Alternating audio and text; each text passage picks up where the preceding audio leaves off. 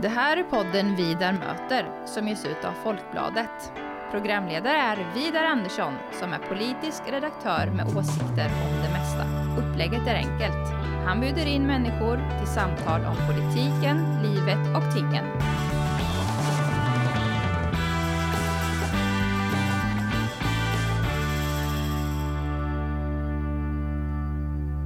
Välkommen till Vidar Möter, Torsten Angervåg. Tack så mycket. Mm. Du är chefåklagare i Norrköping. Ja, det stämmer bra. Och jag snappade upp på vägen in till studion här att du i år, 2021, är inne på det 30:e år som åklagare. Ja, det har faktiskt gått väldigt, väldigt fort. Ja. Hur kom det sig att den unge Angervåg ville bli åklagare?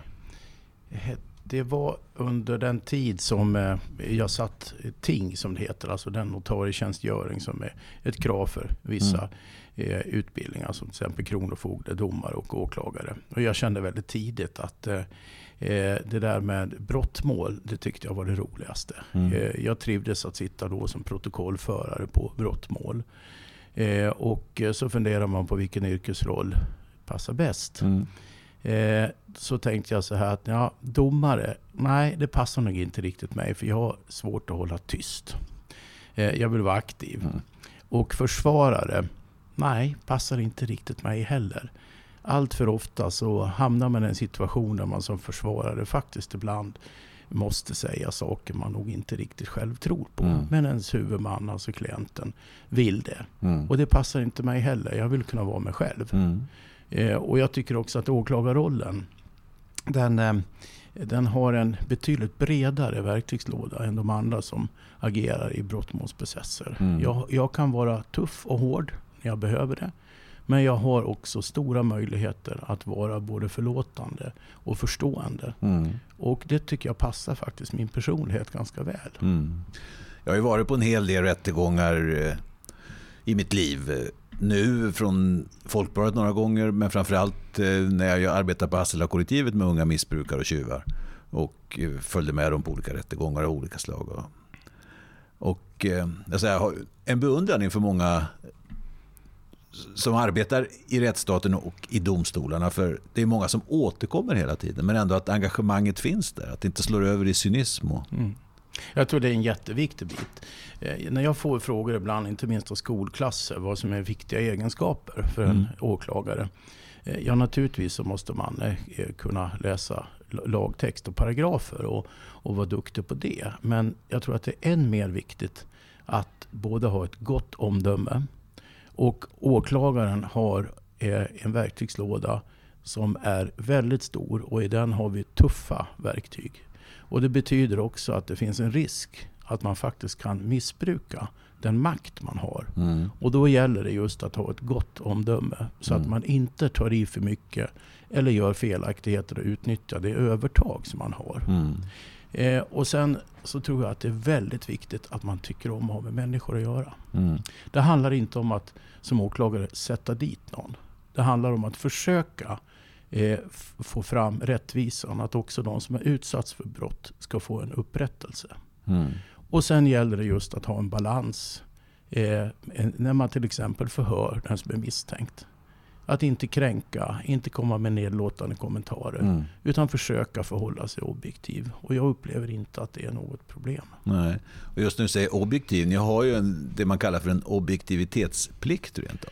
Ja, det har vi, och till exempel under förundersökningen, alltså den polisutredning då innan någon har åtalats, så är det oerhört viktigt att man som åklagare tänker även ifrån den misstänktes sida. Ofta när det i varje fall är grövre brott, eller att de är frihetsberövade, häktade, då har man ju också en försvarare, som innebär att de i första hand tillvaratar den misstänktes intressen. Men även där så måste ju åklagaren tänka just på objektiviteten, att också vända på några stenar där det kan finnas något som talar för den misstänktes. Om inte hela oskuld, så i vart fall förklarande, förmildrande omständigheter. Att vara åklagare är ett ganska exklusivt yrke när man ser på hur många ni är. Det finns 1000 på pappret ungefär, man kanske tjänstgör 800-850 ungefär. Det stämmer jättebra. Ja. Och det är inte mycket, men det är hundratusentals fallmål som traskar genom domstolarna ett vanligt år? Det är, totalt sett så skulle jag nog vilja påstå att vi är för få. Mm. Nu pågår det ju också en satsning på rättsväsendet överhuvudtaget och det har ju nu också kommit oss till del, även om det har kommit kanske lite väl sent, så har det kommit oss till del. Och jag vet att vår riksåklagare nu, de jobbar för högtryck med hur man ska klara av att rekrytera än fler unga duktiga jurister till åklagaryrket, hur man ska klara av att ta hand om dem och utbilda dem. Men jag har möjlighet alltså i budget att vara fler än man är. Ja, det har vi. Vi har fått ett, tycker jag, ganska generöst tillslag för att kunna nyrekrytera. Sen är det ju precis som i alla andra branscher en oerhörd utmaning att ta hand om väldigt många nya medarbetare. Polisen ser vi ju ganska tydligt. Att rekrytera 10 000 nya poliser är en oerhört tuff uppgift. Ja. Både att välja ut dem men också att ta hand om dem och handleda dem. Det tar många år innan man är liksom fullt ut flygfärdig. Och samma gäller det självfallet för oss åklagare. Ja visst, för ofta så tycker jag i en rad olika yrken att man fokuserar väl mycket på mängden. Alltså man säger det ska vara 10 000 eller det ska vara 1000 eller det ska vara 100 000. Man tar om undersköterskor till exempel. Att det där... Att individen försvinner i kollektivet där. Jag menar, man vill ju ha de bästa åklagarna, de bästa undersköterskorna. Alltså de som verkligen vill göra det här jobbet och som är duktiga och kommer att utvecklas. Alltså att bara vara en av en nyrekryteringsklump, det är kanske inte är så attraktivt om du liksom är kursetta på juristutbildningen. Nej, och det gäller just att känna att man får handledning, att man inte lämnas ensam. Och i åklagaryrket så är det överlag väldigt många tuffa beslut man ska ta. Och vi fattar inte kollektiva beslut som att till exempel gör i domstol, att det är domare och nämnd, utan åklagaren är så att säga sin egen myndighet. Och det betyder att de beslut som jag tar som åklagare ska jag kunna stå för själv. Och ofta på ett ganska knapphändigt underlag också. Vi ska ju fungera dygnet runt. Även om huvuddelen av de allra flesta av oss arbetar ju självfallet normala kontorstider. Men åklagarverksamhet måste jourmässigt fungera även på kvällar och helger, julafton, nyår. Och det innebär att vi har kollegor runt om i landet, ett antal, som arbetar även då på natten. Och de beslut som man fattar klockan 03.56 på natten, det måste vara lika rättssäkert och bra som om jag fattade klockan 16.00 på dagen. Det hjälper inte om jag säger att jag var trött, det blev lite fel. Nej. Det får inte bli fel. Nej, jag förstår det. Det är väldigt ingripande beslut då. Jag menar, det kan vara frågan om häktning eller inte häktning. Eller? Ja, i vart fall då som vi fattar på icke så att säga ordinarie kontorstid, så är det att anhålla någon. Alltså att någon som polisen har gripit ska vara fortsatt frihetsberövad. Ja. Vilket är ju väldigt ingripande för den som blir berörd. Och är det så också att vi inte skulle fatta ett beslut om att anhålla någon, så kan det få oerhörda konsekvenser för den som har drabbats av brottet. Om vi tar till exempel relationsvåld. Om en person som har gjort sig skyldig till det inte blir frihetsberövad, kanske kommer hem igen, fortsätter, våldet eskalerar.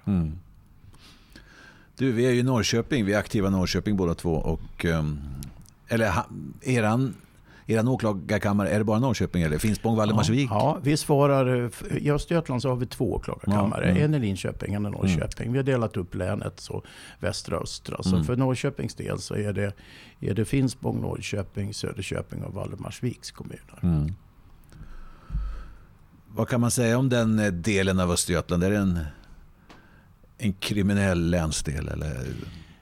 Jag skulle vilja säga så här, när jag kom till Norrköping för nu drygt 20 år sedan, då var det ganska tydligt att det var grövre brottslighet i Norrköping. Det ansågs vara så att säga en tradition, det hade alltid varit så. Det är hamnstad, det är genomfartsstad, kommunikationscentrum, strategiskt även för brottsligheten.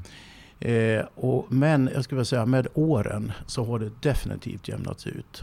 Linköping är inte så att säga mer skonat alls ifrån grov och inte heller från organiserad brottslighet. Och överlag så skulle jag säga att det blev en utjämning mellan stad och land också. Men Norrköping är fortsatt drabbad, skulle jag vilja säga, utav ganska grov brottslighet. När man följer statistik både av människors upplevelser och oro för att bli utsatt för brottslighet i sitt område eller på vägar när man är ute på stan och den faktiska antalet polisanmälningar, så knallar det ju så sakta uppåt hela tiden. Alltså att vi blir oroligare och räddare, och det anmäls också fler brott och de ändrar ju karaktär. Mm. Jag såg nu i siffrorna för 2019 att det är oerhört mycket, det som ökar är så här hot och trakasserier och sånt som kan förstöra livet för enskilda människor, men som kanske är väldigt svårbevisat i domstol. Ja, jag skulle vilja säga att överlag så det här är alltid en känsla. Mm. Men min känsla, den är alltså att den subtila grova brottsligheten har definitivt ökat, som också är väldigt svårutredd. Man skrämmer folk till tystnad, och då talar jag i första hand om andra kriminella, eller i varje fall människor som på ett eller annat sätt är i gråzonen, som ofta lockas in eller blir tvingade och utnyttjas. Utpressning har blivit ett brott som är allt för vanligt, där man pressar andra människor till att begå brott, eller tvingar dem till att begå brott för att man inte ska avslöja vad de tidigare varit involverade i. Mm. Utpressning, säger du att det ökar och sånt där. Det hör man ju inte mycket om. Kanske, och det ligger ju i sakens natur att vare sig det är den som utpressar eller den som blir utpressad har någon större lust att prata om det. Det förekommer inte så mycket i samhällsdebatten. Nej, det gör det inte, men det finns under ytan. Mm. Det gör det, och överlag så tycker jag att man märker en ökad nätgängsbrottslighet som också successivt äter in sig i det övriga samhället. Mm. Nätgäng, du menar? Och då menar jag nätverk, löst sammansatta nätverk, där du alltså har både de som har ett våldskapital och utöver det, men att det också är så att det är alltid pengar som styr. Mm. Och det kan också innebära att man försöker att påverka eller ta sig in också i företagsamhet. Mm. Och för vår del då, på det vi kallar de allmänna åklagarkammarna som är i Norrköping, så hanterar vi i första hand inte ekonomisk brottslighet, det är Ekobrottsmyndigheten som gör. Mm. Och här ser jag ett allt ökat behov av ett nära samarbete. Jag skulle säga att vi har ett bra samarbete, men det kan definitivt utökas. Jag ser ganska ofta kopplingen mellan personer som är misstänkta för grovvåldsbrottslighet, men också förekommer som misstänkta på ekobrottssidan. Mm. Jag såg en sammanställning som Dagens Nyheter gjorde, tror jag, för ett par, tre år sedan, över de 100 mest förekommande, alltså smågangsters, vad ska man säga, alltså gängbrottsligheten, av misstänkta förövare, mördare. Jag kommer inte ihåg andelen, men väldigt många av dem, och jag minns att haja till, stod också som företagare eller som styrelseledamöter i företag. Ja. Och det är idag ändå förhållandevis lätt att starta företag. Och man har ju för bara några år sedan också sänkt kraven på aktiekapitalets storlek till exempel. Ja. Och en baksida av det är att det krävs inte lika mycket kapital att starta bolag. Och jag vågar påstå att det är allt för många bolag som startas för att egentligen vara en bas för kriminell verksamhet. Mm. Och lite på det här temat så vill jag ändå nämna att man har sen det är egentligen över 15 år tillbaka, men det har byggts ut allt mer, ett nära samarbete mellan, nu är vi uppe i 12 stycken olika myndigheter som samverkar i syfte att bekämpa grov organiserad brottslighet. Och det är alltså inte bara då de traditionella myndigheterna inom rättsväsendet som polis, åklagare, ekobrottsmyndighet, utan här har vi också tull, kustbevakning, Migrationsverket, även kriminalvården har kommit in. Försäkringskassan är en väldigt viktig samarbetspartner, precis som skattemyndighet och kronofogde. Och det samarbetet måste jag säga är väldigt effektivt. Man ser att man kan samverka och de olika myndigheterna kan vidta många åtgärder som tillsammans innebär att om man inte helt bekämpar, så vinklippa. Jag såg bara häromdagen faktiskt så var det ute i nationell media ett par artiklar som var på det här temat. Där polis hade gjort ganska omfattande husrannsakan på vissa orter och hade biträde och kronofogden. Det är ett exempel på ett sådant viktigt samarbete. Mm. Alltså människor som då också har skulder och visar sig ha värdeföremål. Allt ifrån klockor, bilar, motorcyklar och så. Och genom kronofogdens insatser så kan man då hjälpa dem att få betala av sina skulder genom att kronofogden utmäter. Det tycker jag är ett bra exempel på myndighetssamverkan. Absolut, och det utvidgar ju begreppet rättsstaten också. Så att som att stå upp för en stat och det samhälle som de allra flesta människor vill ha. Mm. Och som alla riksdagspartier vill ha, och det slags Sverige som vi står för. Och jag tänker då på, under senare år så har ju frågorna om kriminalitet har ju seglat upp till högst upp så att säga, på den politiska dagordningen. Man ligger alltid 1 eller 2. Det är migration, det är sjukvård, men kriminaliteten finns alltid där. Och det är väl inte så konstigt kanske, för vi har ju drabbas av ett för Sverige nytt fenomen. Vi har inte haft det i varje fall på över 150 år. Den sortens så här gangsterkriminalitet som vi har med mord och skjutningar och sprängningar. Och vad är din bild av det här som pågår? Kan rättsstaten bjuda motstånd här? Ja, jag kan inte annat än säga ja, det är självklart att vi kan det. Mm. Däremot så är det en väldigt tuff utmaning. Och jag ska vara ärlig och medge och säga att vi har kommit igång för sent att så att säga på allvar kraftsamla. Jag tror att man har varit väl naiv. Och det är lätt att skylla på politiker, centrala politiker, riksdag, regering och säga att man har inte satsat, man har inte velat se. Men riktigt så enkelt tror jag inte det är. Utan vi har alla ett ansvar, inte minst vi som har jobbat inom rättsväsendet, att våga lyfta det vi ser och tydliggöra det på ett bra sätt. Jag tror faktiskt att här har vi på olika sätt brustit. Vi har inte tillsammans vågat lyfta och tala om det obehagliga. Sen är det ju också så att det kommer ju smygande. Det kommer inte över en natt, utan det är smygande. Det blir liksom värre och värre, men man känner inte förrän man tänker efter, reflektera hur var det för 5-10 år sedan. Så att det här är ett tufft arbete vi har framför oss, men jag är fullständigt övertygad om att vi kommer lyckas. Och jag tänker bara på, för min del, när man rekryterar nya unga medarbetare, det är förhållandevis lätt för oss att rekrytera unga duktiga jurister. Man vill göra skillnad. Man vill bidra till att samhället ska fungera och bli bättre. Så att de unga åklagarna som vi rekryterar är väldigt motiverade, och jag vågar påstå bland de absolut duktigaste juristerna.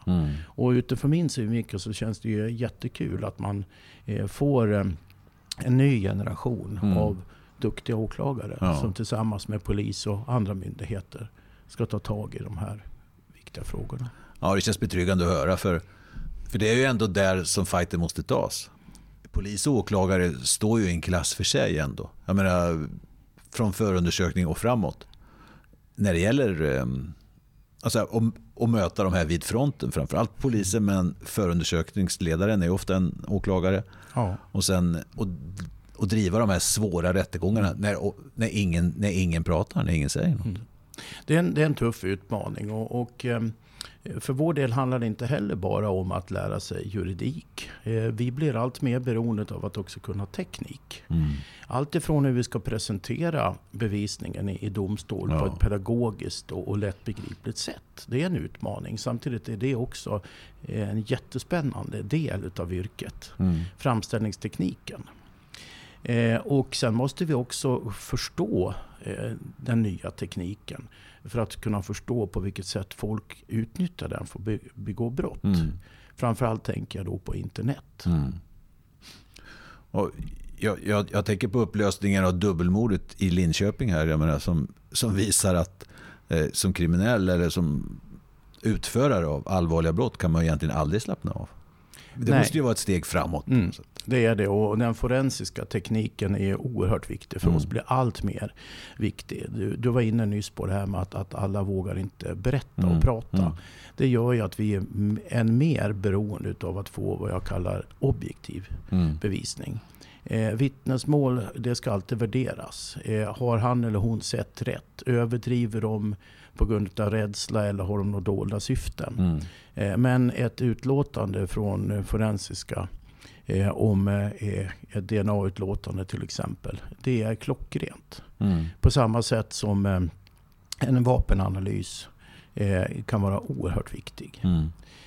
Det som bekymrar mig nu, det är att det är ett oerhört högt tryck på Nationellt Forensicentrum i Linköping. De har en väldigt tuff arbetsbelastning. Och från rättsväsendets del så innebär det att vi har kommit till ett läge där vi måste göra vad vi kan också för att prioritera.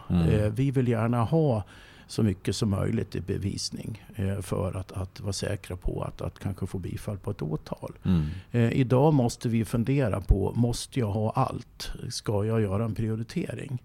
Och det här vägvalet är ju kanske inte det mest önskvärda. Jag hade önskat att vi kan ha så att säga så bra bevisning som möjligt. Men vi kanske inte kan chocka systemet så mycket så att de inte mäktar med att ens leverera det allra viktigaste. Så det här är en diskussion som vi har nu inom inte minst polis och åklagarmyndighet, hur vi ska hjälpa NFC att kunna klara av sin viktiga uppgift. Jag förstår det. Hör du, en annan fråga som diskuteras mycket, det är att huruvida Sverige har liksom för mjäkiga straff. Det verkar vara så att vi sticker ut där, så att säga, vi genom instruktioner i brottsbalken som finns där i brottsbalken 34, så att säga, där rätten instrueras att leta efter, kan man väl säga, förmildrande omständigheter som gör att den åtalade inte ska dömas till fängelse. Att man liksom, det finns en inskriven aversion mot fängelse. Det är en väldigt central del i brottsbalkens regleringar om påföljdssystemet. Vad tycker du om det? Ja och nej. Det här är ju skrivet egentligen på mitten av 60-talet. Har naturligtvis justerats, förfinats och ändrats. Och jag vågar påstå att det är dags att se över det. För det är presumtionen att undvika fängelse och, ska jag vilja säga, presumtionen att aldrig ligga ens över hälften utav latituden och straffskalan. Den praxisen kanske inte vi kan hålla på längre. Jag skulle vilja säga att idag så har vi exempel på så många grova, allvarliga brott att man borde definitivt ha utnyttjat maximum på många straffskalor. Det gör man inte med praxis idag, och det här är en lång och svår väg att gå. Är det så att lägre instanser, tingsrätt och även i vissa fall hovrätt skulle utnyttja straffskalan, så strider det kanske i många avseenden också emot Högsta domstolens praxis som ändå ska vara vägledande. Och jag skulle vilja säga så här också, att som påföljderna utnyttjas idag så är det så att vi har överlag alltså en straffrabatt. Inom citationstecken. Du menar mängdrabatt? Ja, eller?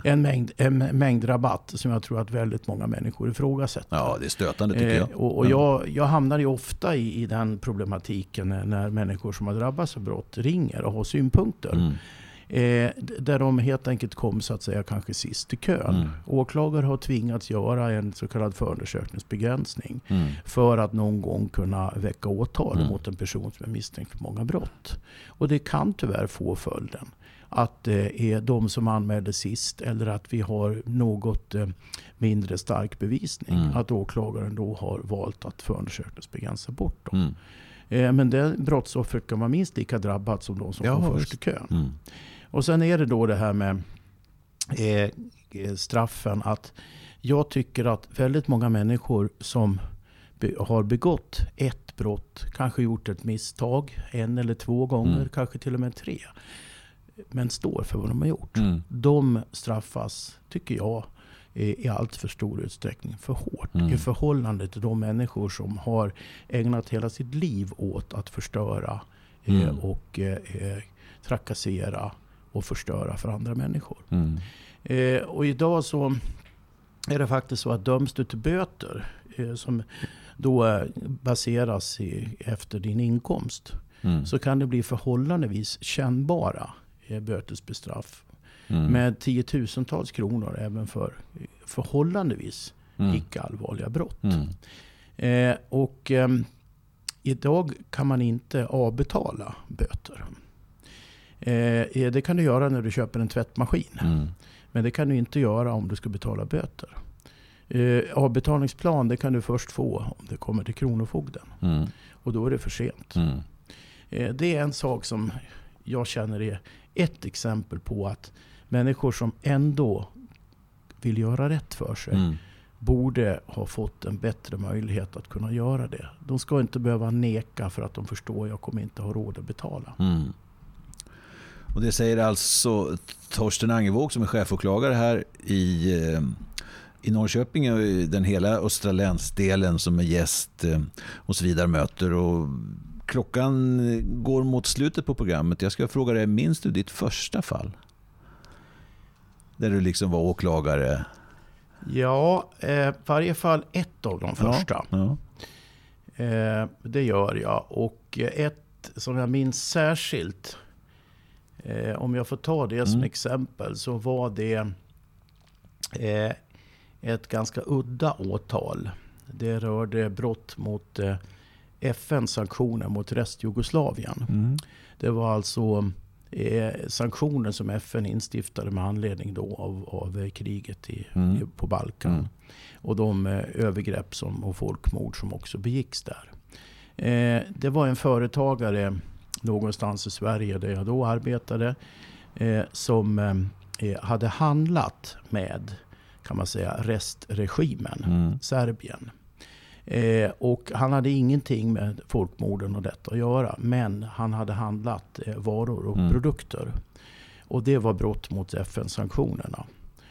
Han blev åtalad och dömd för det och fick ett ganska kännbart fängelsestraff. Han hade flera företag som fick företagsbot, han fick näringsförbud, det vill säga en väldigt kännbar påföljd. Hans liv påverkades utan tvekan mycket allvarligt. Men jag kommer ihåg i hovrätten när den här ganska långa förhandlingen var slut. Då kom han fram till mig och då kände jag, ska han slå mig? Då sträcker han fram handen och så säger han, tack för en schysst behandling. Och det kommer jag ihåg, fast det nu är över 25 år sedan. Ja. Och det gör jag just därför att det kändes så bra. Han förstod så att säga att jag gjorde mitt jobb. Och det kändes bra ändå att trots det som han nu drabbades av i påföljd, så kände han att han hade fått en korrekt behandling. Och det kände jag, det kändes bra för mig att han tog det på det sättet. Strålande Torsten, och jag hoppas verkligen att du fortsätter att göra ett bra jobb länge till som åklagare. Stort tack för att du ville vara med här i Vidar Möter. Tack ska du ha.